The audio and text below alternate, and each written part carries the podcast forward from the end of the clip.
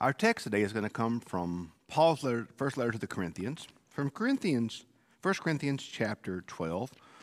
We're reading verses 21 through 27. 1 Corinthians 12, 21 through 27. The eye cannot say to the hand, I have no need of you, nor the head to the feet, I have no need of you. On the contrary, the members of the body that seem to be weaker are indispensable. And those members of the body that we think are less honorable, we clothe with greater honor. And our less respectable members are treated with greater respect. Whereas our more respectable members do not need this. But God has so arranged the body, giving the great, greatest honor to the inferior members, that there may be no dissension within the body, but the members may have the same care for one another. If one member suffers, all suffer together with it. If one member is honored, all rejoice with it. Now you are the body of Christ, and individually members of it. This is the word of God for the people of God. Thanks be to God. I'm a big fan of, I've bought so many books in my life based off book titles. I'm a big fan of, um, of cleverly uh, named books. I, have got a great, I've, if you look at my bookshelf, you just see, you'd see some very matter of fact, matter of factly named books, Christian theology, for instance. But other books that just have the, the, the I bought them because the names were so interesting to me. By the way, I'm terrible at naming sermons.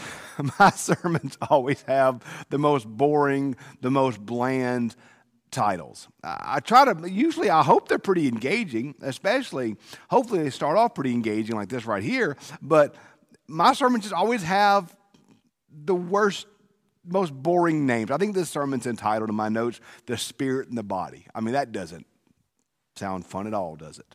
So, I've got a couple books in my life um, that I bought just based off, uh, off the titles.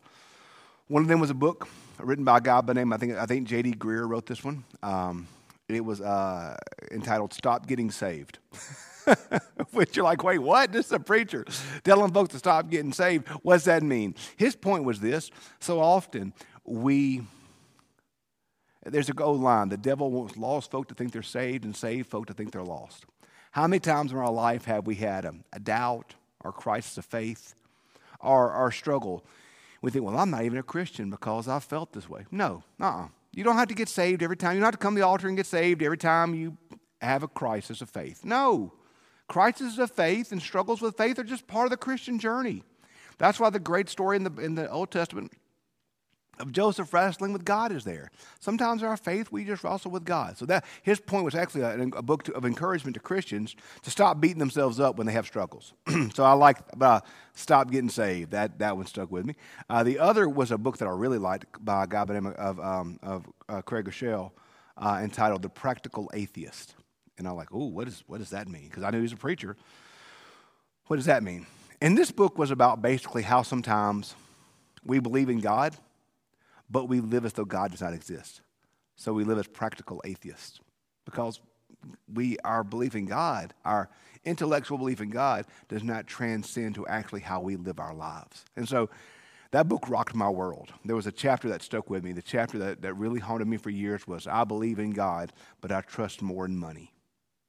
Because with our finances, sometimes we live as practical atheists. We live as though we believe in God, but we don't really live like God exists.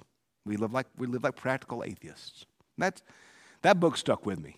Um, really, I, would, I actually would encourage you to read that one. It's probably a decade or so old now, but uh, it really stuck with me. But another one that stuck with me was a, a, book, a book by the man, a book by a man by the name of Francis Chan. Uh, some of you may be familiar with Francis Chan because he wrote another book that a lot of folks really have enjoyed through the years called Crazy Love. But he wrote a, wrote a book called The Forgotten God. I thought, ooh, What's that about? The forgotten God. What it's about? It's about the Holy Spirit. And his entire point was that we as Christians don't give proper thought and proper deference and proper uh, recognition and proper intellectual thought to the role of the Holy Spirit in our life, in our faith, in our church, that we just we don't really think about the Holy Spirit. The Holy Spirit is the forgotten God. It's not just that the Father is God or that the Son is God, but the Spirit is God in the same way that the Father is God and that the Son is God. The Spirit is God. The Spirit is part of the Godhead. In the same way that the Father and the Son are part of the Holy Trinity, so is the Holy Spirit. But we don't think about the Holy Spirit like that, do we? We really don't. We fixate more upon the Father and the Son. And we tend to forget about the Holy Spirit, especially those of us who aren't Pentecostal. Uh, we tend to, uh, we tend to all, my, my, Pentecostal friends joke with me that we Methodists don't even believe in the Holy Spirit because we never experience it. I'm like, yeah, we do. We just experience it differently. Um, but uh, we, we sometimes we forget. We forget about the Holy Spirit and the role that the Spirit has within our lives. Today, in our series on the, uh, as we continue with this, I believe, talking about what we believe, looking at the Apostles' Creed. Today, we, today, today's section we're looking at is I believe in the Holy Spirit, the Holy Catholic Church, and the communion of saints. I believe in the Holy Spirit. Now, this one, in some ways, is an easier confession to make than the Father and the Son because there's not as many. We don't have earthly concept of spirit in the same way that we have earthly concept of father, earthly concept of son. So, I am a father and I am a son. Every, every male will have some concept of what it means to be a son. You know? And many of us are going to have a concept of what it means to have a son, or, or and we're, we're, going to, we're all going to have a, we're all going to have a concept of what it means. We might, we might not all be fathers. We're all going to have a concept of what it means to have a father. These father-son languages are, are in many ways easier to understand, but sometimes take the most explaining because they're so bound up in our human experience, we can't think of what they mean theologically or what they, what they mean in, div, in a divine Trinity sense. We don't think about the fact that we are a spirit. So we don't really we don't project the spiritness on God because we don't think that way. We also don't really project God's spiritness upon us. Spirit seems to be an entirely different type thing. So we don't have to, in many ways, untangle the humanness of Father and Son that we do with the Father and Son within the Trinity. We don't have to do the same work with Spirit because we just don't, we don't think that same way. We associate the Spirit in just different ways. But today, we're confessing that we believe in the Holy Spirit. And if you look at the Creed, the Creed lays out in an interesting format I believe in God the Father Almighty. Then it expands upon that, the maker of heaven and earth. And in Jesus Christ, only Son, our Lord. Then it expands upon that. So it's a, the, remember, the creed is a Trinitarian confession. The foundation, the rebar of the creed, if you will, I believe in the Father, I believe in the Son, and I believe in the Spirit. That's the foundations of the creed Father, Son, Spirit. And then those beliefs, Father, Son, Spirit, are expanded upon. So, Father, maker of heaven and earth. The Son, virgin birth, life, death, resurrection, return. Well, we're going to finish out this series by looking at what the Spirit does. We're going to talk about the Spirit. We're going to talk about the church, communion of saints, forgiveness of sins, the resurrection of the body, and life everlasting. This week we're going to look at the first part. Next week on Palm Sunday, the second part.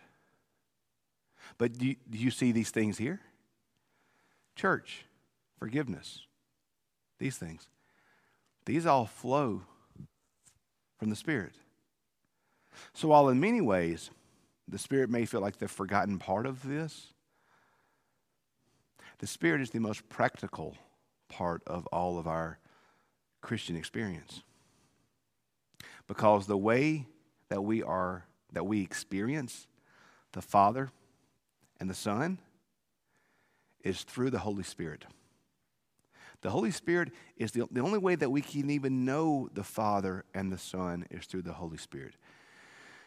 The Holy Spirit sometimes can be the most difficult part of the Trinity to understand, but the Holy Spirit is always the most practical part to experience. Because we can't experience anything about God apart from the Holy Spirit. So we believe in the Holy Spirit the third person of the Trinity. The Spirit is as much a part of the divine Godhead. The Spirit is much a part of God as the Father and the Son are. The Spirit is co equal with the Father and the Son. The, the Spirit is not left out in the corner, forgotten about. But the Spirit is part of the, the is an equal part of the Trinity in the same way that the Father and the Son are. The reason why the, the, reason why the, the, the early church spent so much time trying to flesh out Jesus' role within the Trinity was because his role was just hard to understand. He was human, but he was God. What does that even mean? So, so much of the creed is spent trying to, so much, uh, particularly the Nicene Creed, but even in the Apostles' Creed. If you look at the Apostles' Creed, we spend more time talking about Jesus than we do anything else. One of the reasons why we spend so much time talking about Jesus is because we struggle to understand what all he was and who all he was in a way that we don't really struggle with the Father and the Son. I'm sorry, Father and the Spirit. But the Spirit is co equal with the Father and with the Son, the third person of the Trinity. And He is as much God as the Father is God and the Son is God. I'm going to talk a little about this next week. There's a creed called the Athanasian Creed that spends a lot of time talking about all of these things, uh, really nailing down specifics of this and how the Spirit is the Father. Spirit is God. Spirit is Lord. Spirit is co equal. The Spirit is God, just like the Father's God, like the Son's God. So you could pray to the Spirit in the same way you could pray to the Father, you could pray to the Son. Um, so we, this, this is at first a Trinitarian confession. In the same way that we confess the Father, we confess the Son, we confess the Spirit in the same way. The Spirit is the third part of the Trinity, but not the lesser part of the Trinity. The Spirit is as much a part of the triune Godhead as the Father and the Son. But the Spirit practically is the way by which we understand God. There, there's a, there's a, I, when we talked about the cross, I talked about how on, on the cross the wrath of God was satisfied. That God did not change, but on the cross, Jesus atoned for our sins and God's wrath was forever satisfied, and that's, that's done. Well, on Pentecost, the Spirit falls, and something interesting happens at Pentecost. If you go back and look at, if you go back and look in the Old Testament, the Spirit, the way, the, the way I compare it is like in the Old Testament, the Holy Spirit is like a rifle shot. It's one, it, the Spirit will fall on a specific person. The Old, Testament will say the Spirit fell upon David, the Spirit fell upon the prophet, the Spirit, Spirit fell upon whomever. That was like an individual thing that fell upon that person. Look at the baptism of Jesus. The Spirit descended like a dove. You see an individual thing falling. The Spirit falls on an individual. Well, at Pentecost, the Spirit falls upon everyone. And now the Spirit is at work in the world in ways that our minds can't even fathom. Once Pentecost happened, the Spirit fell upon everyone. And that's how we even know who God is, is through the Spirit. The Spirit reaches out to us. In, in, in the Wesleyan tradition, there's something called the Scripture way of salvation. And that really, that really deals with grace and the role that grace plays in our life. If you've ever heard me or any preacher mention the word grace, you've heard them speak of the Spirit. Because the only way that we can know grace, the only way that we can experience grace is through the Holy Spirit. The Spirit is the means by which we know and experience God's grace. So it's the Spirit that's at work to us in prevenient grace, calling out to us before our salvation. It's the Spirit that's at work within baptism. It's the Spirit that's at work in justifying grace, where, we are converted and saved. And it's the Spirit that's at work in sanctifying grace, which grows us to be more faithful. The Spirit is at work in every part of our salvation and in every part of our Christian life. The Spirit is always at work. It's the Spirit that draws us to God. It's the Spirit that convicts us. It's the Spirit that assures us. It's the Spirit that grows us. It's the Spirit that pushes us. If you've ever heard the word grace talked about, then you have heard the Spirit talked about. through every part of our conversion and sanctification. Through the means of grace, when we receive communion and we experience God's grace, that's the Spirit at work. When you're reading your Bible and you feel God speak to you, you feel convicted, you feel convicted or changed or challenged, that's the Spirit at work. When you're in worship and the hairs in the back of your neck are raised, Or you hear God whispering to you. That's the Spirit at work. When you're serving your neighbor or your enemy, and you feel your heart warmed, and you know that you're where God wants you to be, that's the Spirit of work. When you're praying, and you feel that still small voice whispering to you, and you feel the presence and power of God, that's the Spirit of work. Every way and every time that we have experienced God in our life, that has been the Holy Spirit. The Spirit is the means by which we experience and by which we know the Father and we know the Son. We are saved, we are brought to the Father by grace through faith through the Son by the Holy Spirit. The very act of becoming a Christian is only possible because of the work of the Holy Spirit. And so everything else that's going to flow from this creed is going to be a result of the Holy Spirit. Because the Holy Spirit is the practical way that we experience and that we know God. The Spirit is our doorway into our path with God and our daily walk with God. I believe in the Holy Spirit. I believe in the Holy Catholic Church. This is one of those things that's, uh, that's, uh, that's tripped up many of us throughout the years. In fact, if you look in the, in the hymnal where it says Catholic, you'll see a note there to go to the bottom, and that means universal. Remember, and I don't know how much you, you're aware of this. You've heard of the Protestant Reformation in the 1500s. Pre Protestant Reformation, well, I guess pre 1054, when the Eastern Church and the Western Church split off, there was only one church. That church was Catholic, not Roman Catholic. Hear me. Catholic. The word Catholic means universal. The word the Roman Catholic Church is the denomination that has the Pope and the structure and the hierarchy. The Catholic Church is the church that is made up of all believers across the world. Methodists are part of the Catholic Church. Baptists are part of the Catholic Church.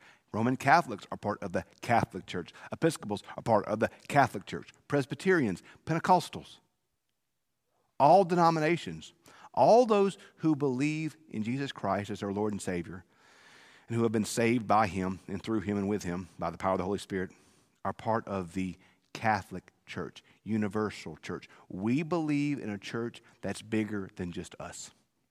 That's one of the things I love most about our church. We believe in a church that's bigger than just St. Matthew's. We believe in a church that's bigger than just the Methodist Church. We believe in a church that's bigger than just the Church in Mississippi. We believe in a church that is Catholic, that is made up of all people of all the races, of all cultures, of all these things. We believe in a church that is universal. That is, that is more than just us. That's more than just me and my family. That's more than just me and my church. It is a church that is universal. So no other church is our competition. We don't live in an age of competition with other churches. Other churches are our brothers and sisters in Christ. They're not our competition. Ridgecrest, First Baptist, Madison Methodist, Parkway, Broadmoor, Pine Lake, they're not our competition. Our competition's the devil. No other church is our competition. They're our brothers and our sisters. They are part of the holy Catholic Church that we are part of. We believe in a church that is bigger than just us, a church that is united by the Spirit, created by the Spirit, and that is led by the, by the, by the Son and the Father. We believe in a church that is rooted in who God is. And that church is bigger than just me and you, it is universal, it is Catholic. It's made up of all believers across the world. It's one of the interesting things in the early church. Go and read Paul in Galatians. The church was so radical Paul says there's neither male nor female, slave nor free, Greek nor Jew. For all one in Christ.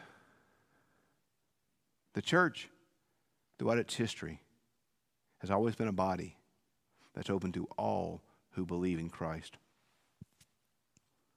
regardless of race, or nationality, or economic status, or any of these human divisions. But it's made up of all persons who confess Christ as Lord. The, um, so many of the early church fathers that you hear me quote all the time were African.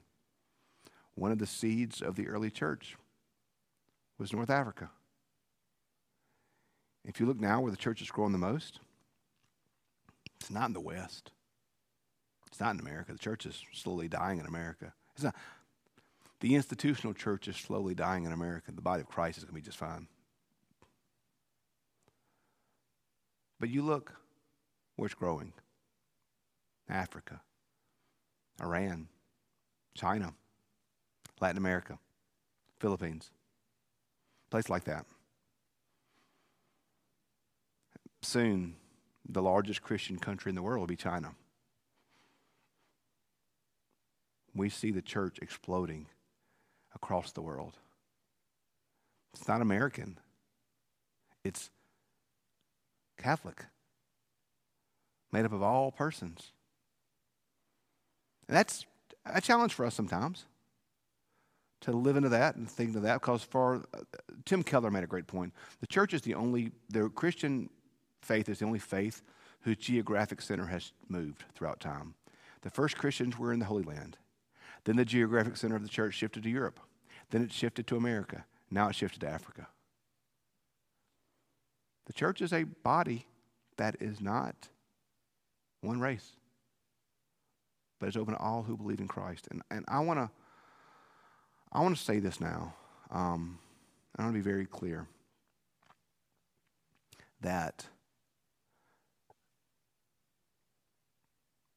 racism has no place in the body of Christ. And we as Christians have to fight against that in every way, shape, and form possible.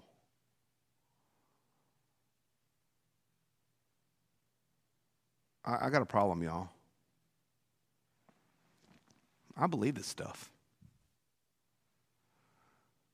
And my Bible tells me that God so loved the world. My Bible tells me that God wishes that all should be saved. My Bible tells me that all persons are made in the image of God. My Bible tells me that all persons are fallen, and all persons are in need of redemption. And all persons black, white, Asian, Native American, Hispanic all persons are made in the image of God. C.S. Lewis says, You will never look at a mere mortal Everyone you ever met is an eternal being made in the image of God.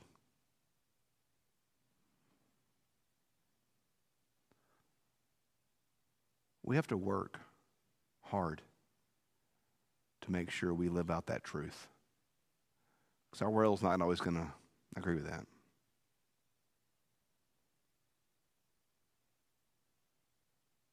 So, I don't have any great motivational words here. I just think we need to make sure that we know, as people who believe the Bible, that we cannot allow racism to have any part of who we are, who the church is, and of the Christian faith. That's not what Christ came for. The church is Catholic and made up of all persons who believe in Jesus. I believe in the Holy Spirit. I believe the Holy Catholic Church. And I believe in the communion of saints. Now, this one, this is now we're kind of getting back to like the Father and Son, understanding that. The, the communion of saints references the fact that the church is not just here upon the earth, but the church is eternal in the heavens. The terms I've often heard it called were church militant, the church at work upon the world, in the world, church triumphant, the church that's in heaven. And there's a unity, there's a communion, there's a connection between those who have finished their labors in Christ. I think Rome, I think uh, Hebrews 11 and 12 lay this out quite well, where it talks about how Hebrews 11 lists all the great saints of the Old Testament. And then, and then 12 says, and now since we have this, we're, since we're surrounded by this mighty cloud of witnesses, let us run the face, race set before us. So uh, that we're going to sing a song, closing worship. Uh, and she on earth hath union with God the three in one, and mystic sweet communion with those whose rest is won.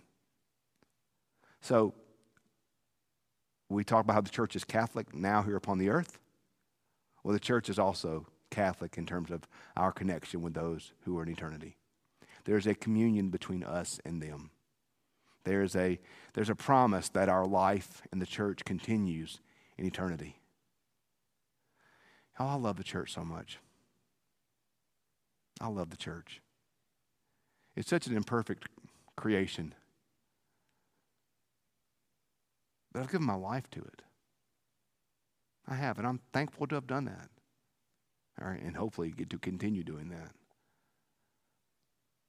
And I love that you're part of it. Paul says that uh, we're members of the body. And you matter. You're part of this body. You matter to the body. You matter to God. The church is not the same without you. So as things open up, by the way, the church is more than just worship. Worship is part of it. But as things continue to open back up, I, I would really implore you to once again find your place in the life of the church with our ministries. Our church needs you. We do. And I'm, I'm talking to my friends online right now who are watching this. We need you. When you're ready and able, we're here for you. We need you back in worship, in the life of the church. Because great things are going to happen here at St. Matthew's, and great things are going to happen in this body. I'm thankful for you that you're part of it. So we believe in the Holy Spirit. My prayer for us today and each day is that we can open ourselves up to allow the Spirit to call us, to convict us, to speak for us and through us, and allow us to be faithful to our mission that God has given us. So let's not let the Spirit be forgotten in our life. Let's not let the Spirit be forgotten. Let's allow the Spirit to live through us, in us, and call us each day to our mission for God. Let's pray. Father, we thank you for the Spirit. We thank you for this triune God this, that, that you are. We thank you for your love, for your mercy, for your acceptance, for your grace, for all that you are, God. Wrap us in your arms of love now. We love you. We ask it in Jesus' sweet and holy name. Amen.